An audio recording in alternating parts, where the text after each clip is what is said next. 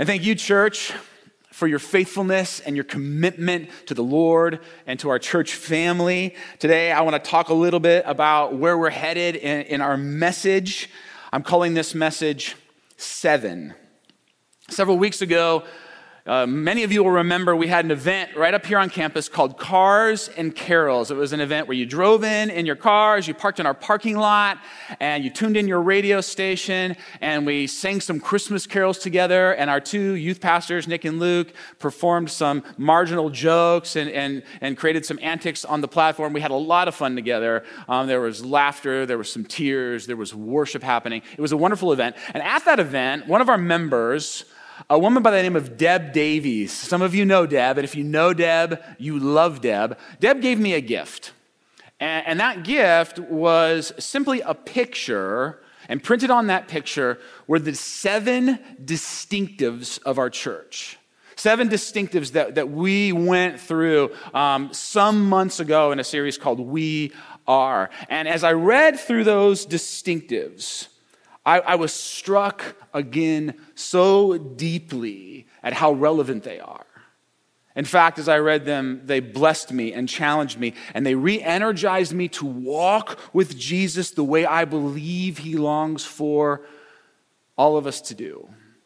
And, and so today I was going to start a new series starting in the book of First Corinthians. That'll be next week. But the Holy Spirit said to me, no, push that series back one week and remind my bride who I am calling her to be. And so today we are reviewing and remembering and recommitting to these seven biblical callings that, that we at Cedar Mill Bible Church believe God is calling us to, to embrace.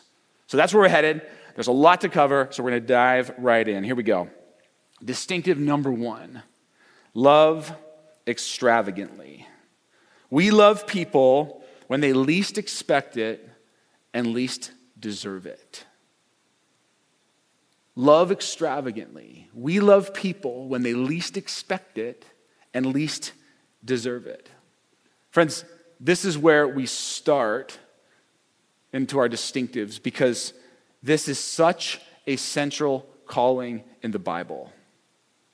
In fact, loving God and loving our neighbors is, according to Jesus, the greatest commandment for a person who will follow him. What's the greatest commandment? Love the Lord your God with all your heart, mind, soul, and strength, and love your neighbor as yourself. These are the greatest commandments to love. Jesus also tells us and his followers in John chapter 13. By this, he says, everyone will know that you are my disciples, that you follow me in this world, that you see me as Lord and King, if you love one another.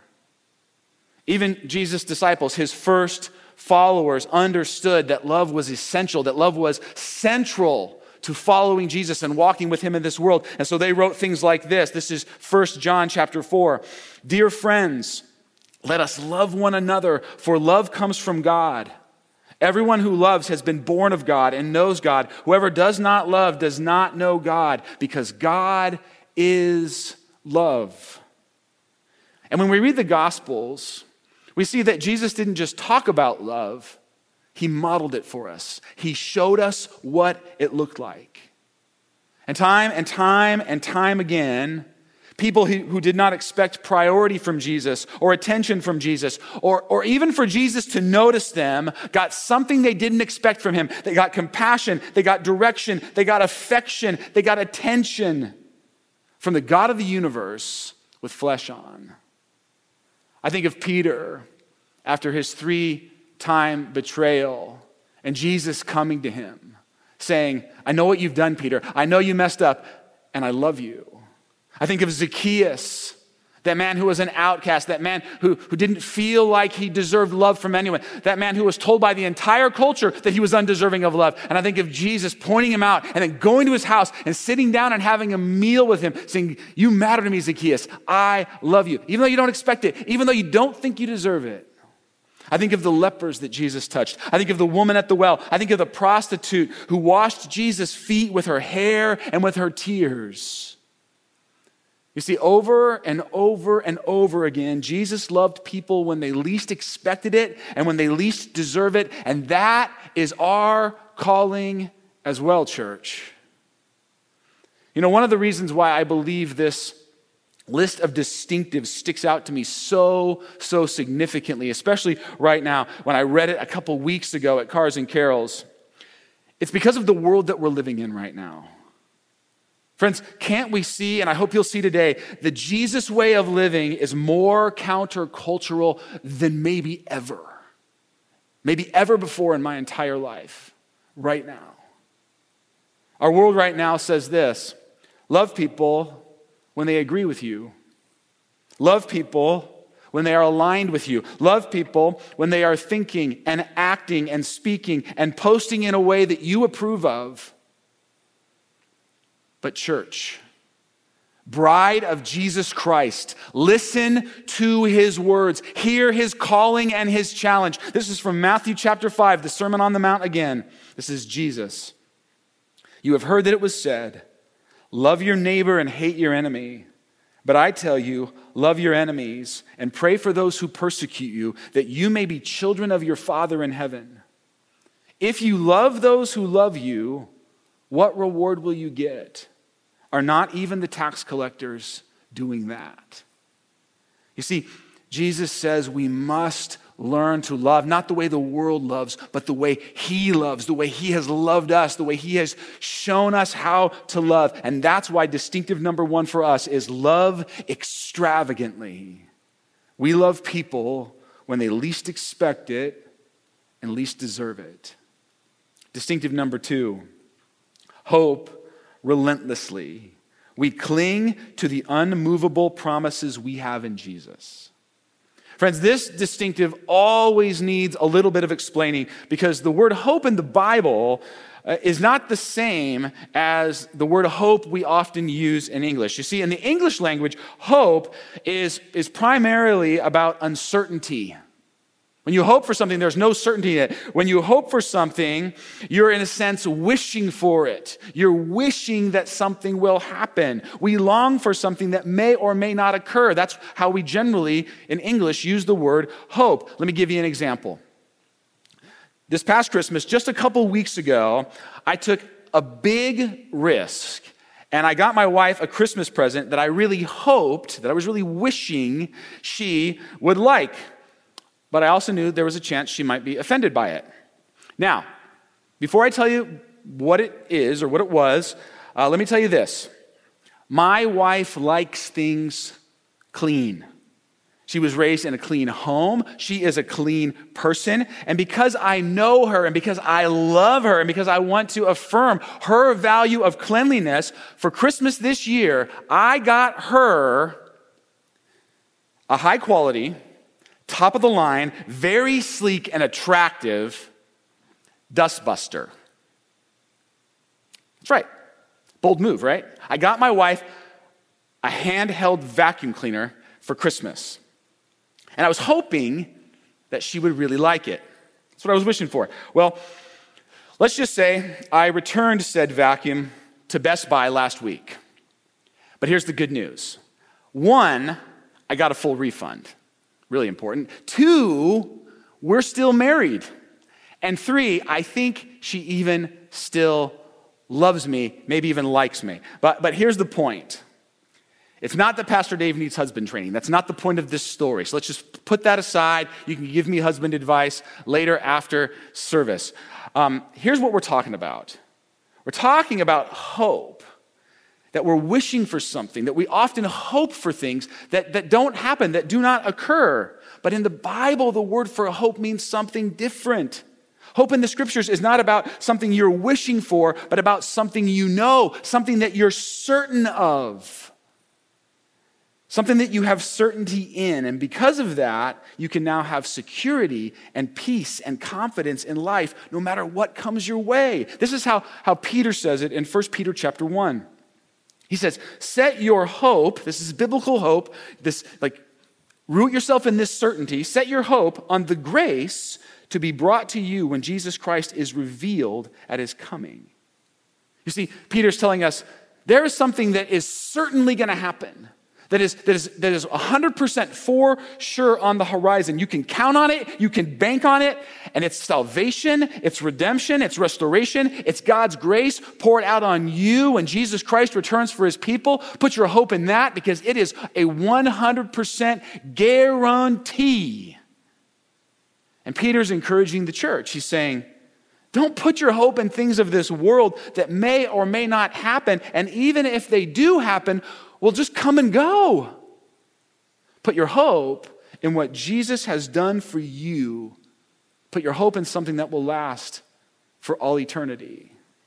Hebrews 10:23 says, "Let us hold unswervingly to the hope we profess, for he who promised is faithful." See, the call here is for us to hope relentlessly, unswervingly, that passage says, to be laser focused on the promises of God, not to let our hope drift from God to other things in this world. 1 Thessalonians 1 3 says, And we thank God that you continue to be strong because of your hope in the Lord Jesus Christ. You see, friends, when your hope is in Jesus, the scriptures tell us that you will find a strength that can get you through anything this world will throw your way. And that is a quality that's essential for God and His church, especially in these days. So, we at Cedar Mill Bible Church, we will hope relentlessly. Distinctive number three engage inclusively. Engage inclusively. We grow and reflect God's heart when we embrace people different than ourselves. Friends, this one really does just come back to our calling to become like Jesus, because Jesus modeled this one for us so many times and oh so well. You see, for Jesus, it didn't really matter if you were a ruler or a beggar educated or uneducated, a harlot or a hero. Jesus, as it says in Matthew 22, was not swayed by appearances. And sometimes, friends, I think we forget, I think we miss how radical and how scandalous Jesus was in his, in his inclusion of the other. Because rabbis in Jesus' day, they didn't choose fishermen, but Jesus did. Leaders in Jesus' day didn't value women, but Jesus did. Holy people in Jesus' day didn't eat with sinners, Jesus did. Jews in Jesus' day didn't engage Samaritans, Jesus did. The healthy in Jesus' day certainly didn't touch lepers, Jesus did. Friends, maybe this is why Jesus, when he was picking his core group of 12 disciples, invited zealots and tax collectors, people with radically different political perspectives. And he said, Yeah, we're all going to be on the same team and we're all going to work together for God and his kingdom in this world.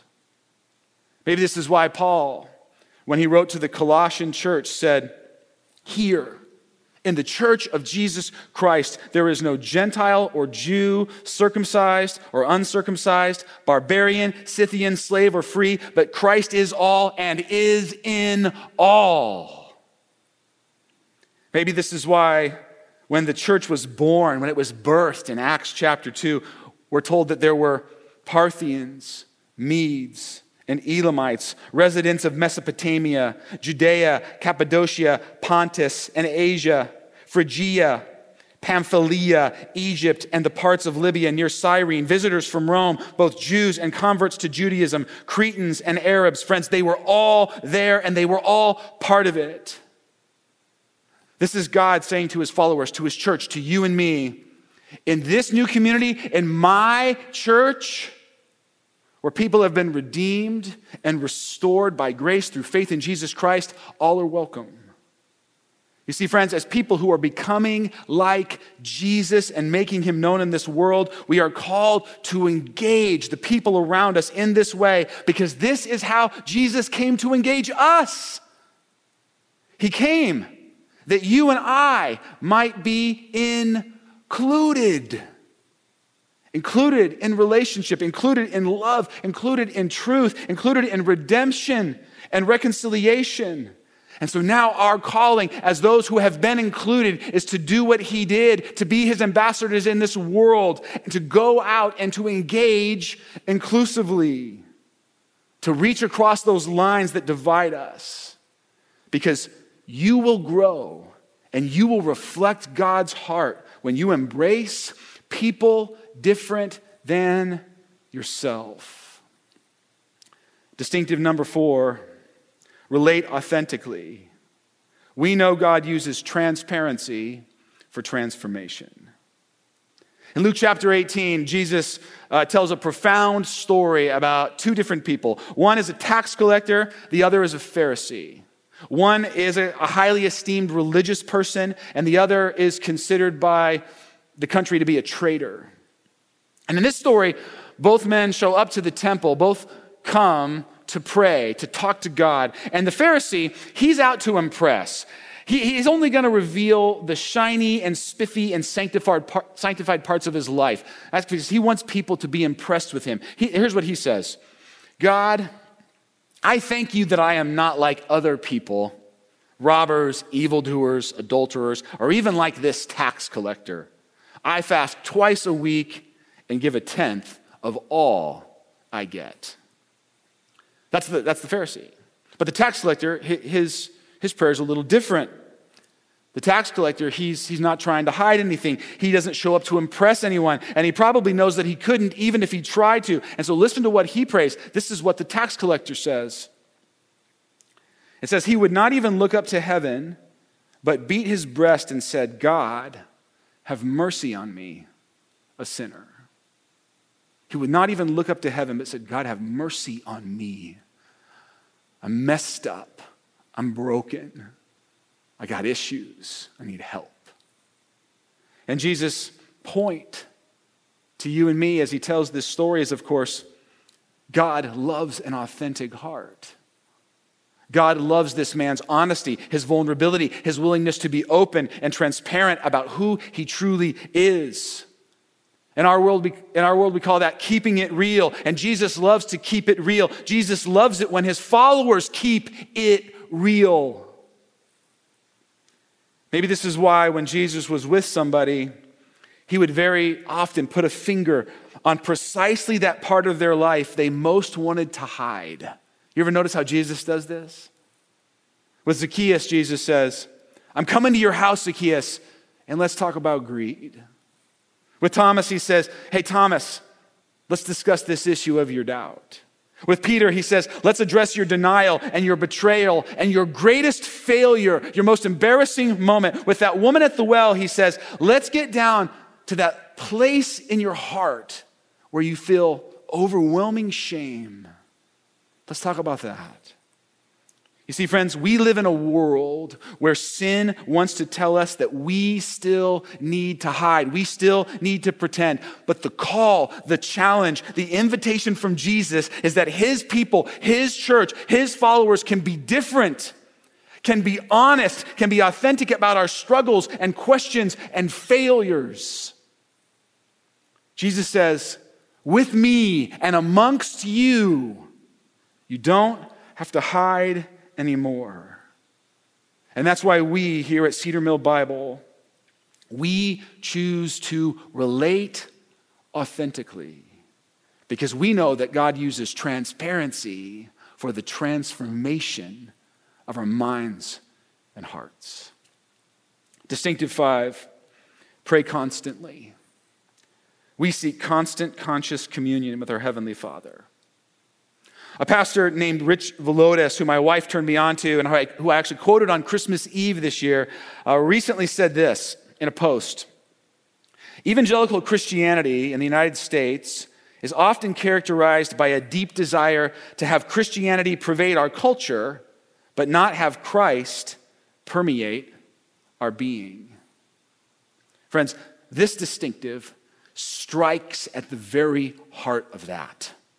This distinctive says at the root of our Christian living must be a deep personal connection with Jesus Christ. And friends, the writers of Scripture, they understood how important this was. They understood this calling. This is why, right at the beginning of the book of Acts, right after Jesus had risen and appeared to them and then ascended into heaven, the very first thing his followers do in that desperate, uncertain moment is this Acts chapter 1, verse 14. They all joined together constantly in prayer. They all joined together constantly in prayer. You see, Jesus is no longer physically with them, but they know they must stay connected to Him. So they are constantly in prayer. In 1 Thessalonians, Paul tells the church, pray continually. He writes to the Colossians, devote yourselves to prayer. In Ephesians, he says, pray on all occasions. And Paul says this because he understands that when we lose our personal connection to God and begin to do this life in our own strength, we quickly move from relationship to religion. From relationship with God to religion for God. And this is not what he wants for, for us. Many of you know that this phrase, constant conscious communion, it's a phrase that goes all the way back to one of the very first pastors of our church a long, long time ago, a man who served here for 30 years by the name of Al Wallen. Al used to say all the time to live the Christian life, to walk with Jesus, to stay connected to the vine, we need constant, conscious communion. Pastor Carl, who knew Al and is was a pastor following Al here and is one of my spiritual mentors. Pastor Carl says this For me, constant conscious communion is really about a realization that I have a father who is there all the time, who is waiting to talk to me, to listen to me, and he cares about everything that's happening in my life. Everything.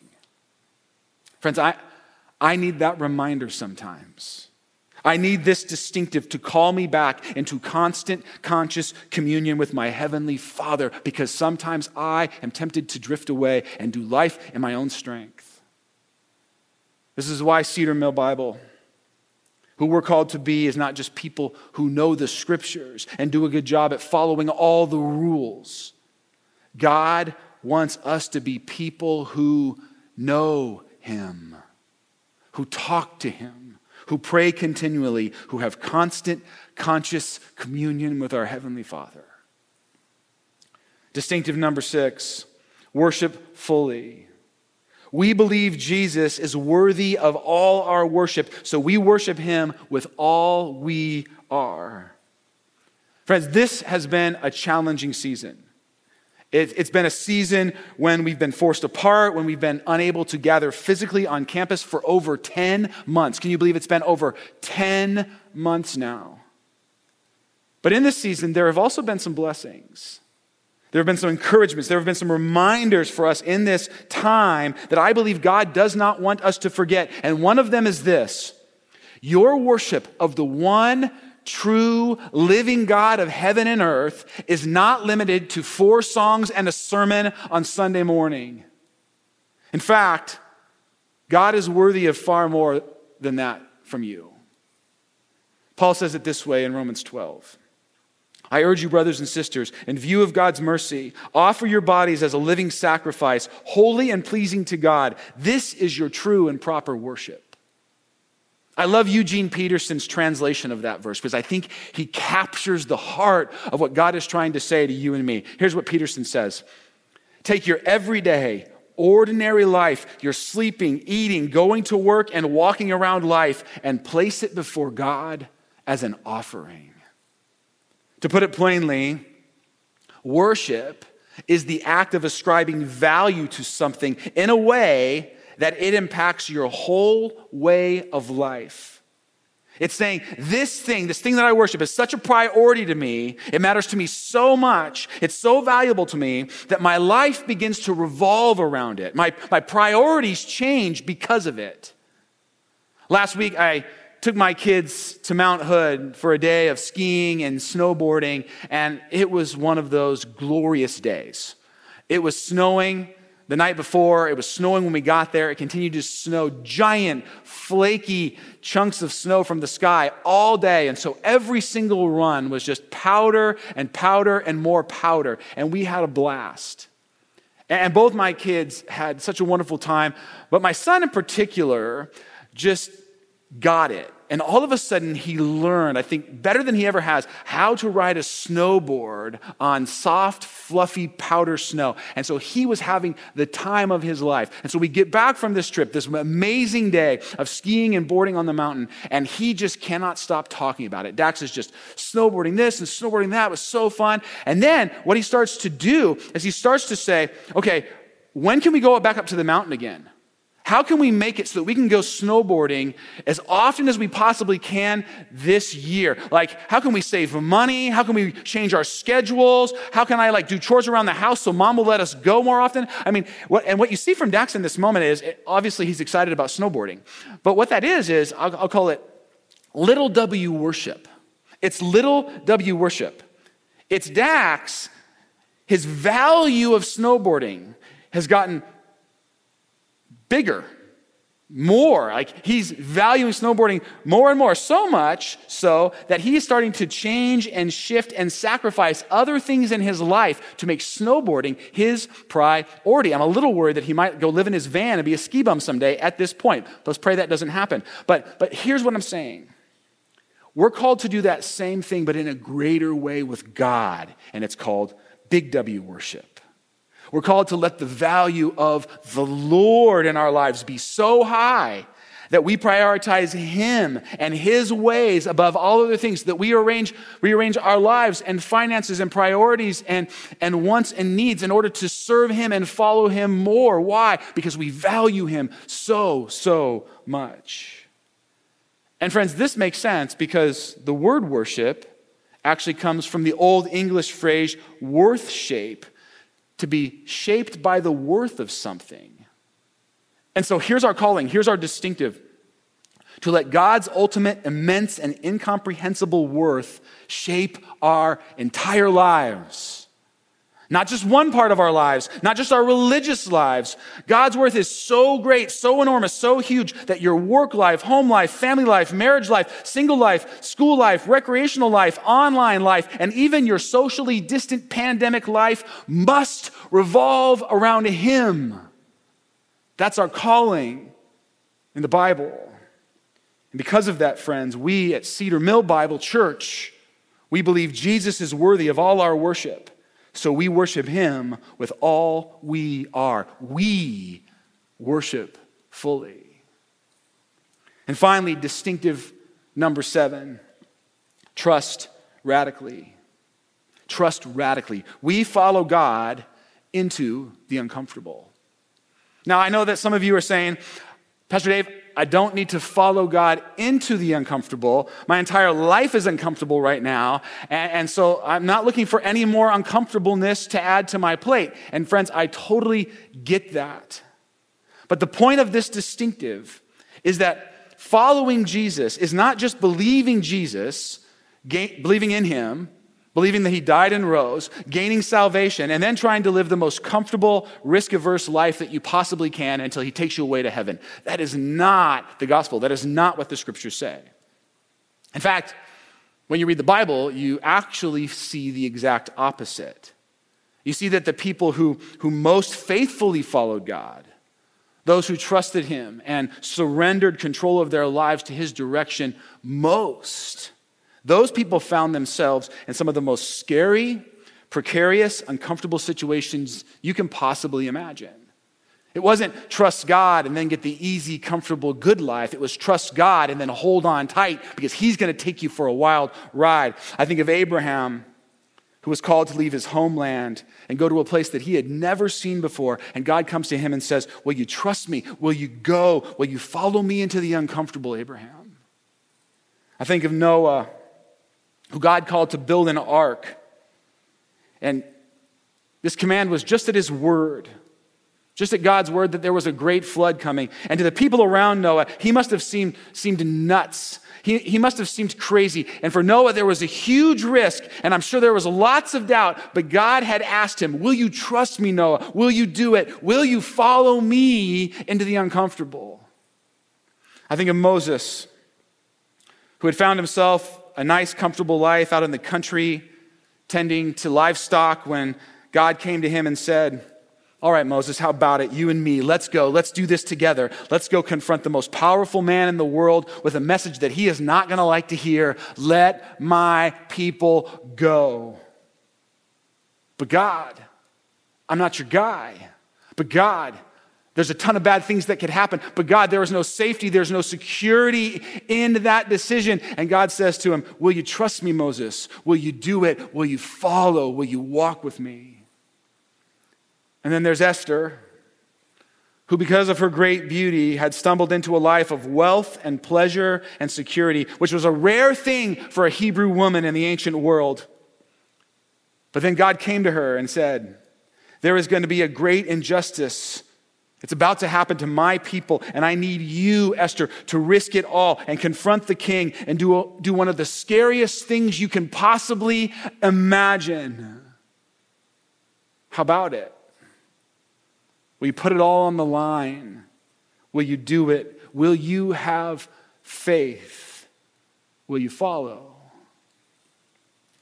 You see, friends, time and time and time again in the story of the Bible, God calls his children to have so much faith in him, to believe in him so fully and so radically that no matter what the possible cost is, no matter what the possible risk, they will discern his voice and follow his lead, even when risk and popularity and earthly security and comfort are on the line.